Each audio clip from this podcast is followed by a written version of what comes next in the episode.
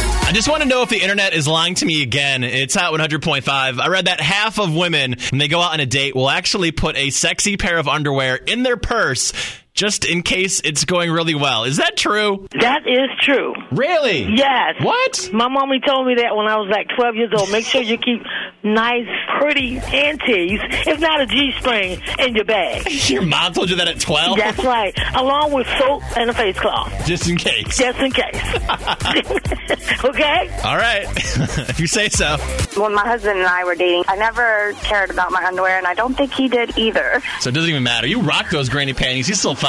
I don't think he would have cared. It's all going to end up in the same spot. Exactly. Yeah, I uh, wanted to comment on the underwear thing. You carry a sexy pair of underwear in your purse just in no, case? no, that I think that says a lot about the type of girl.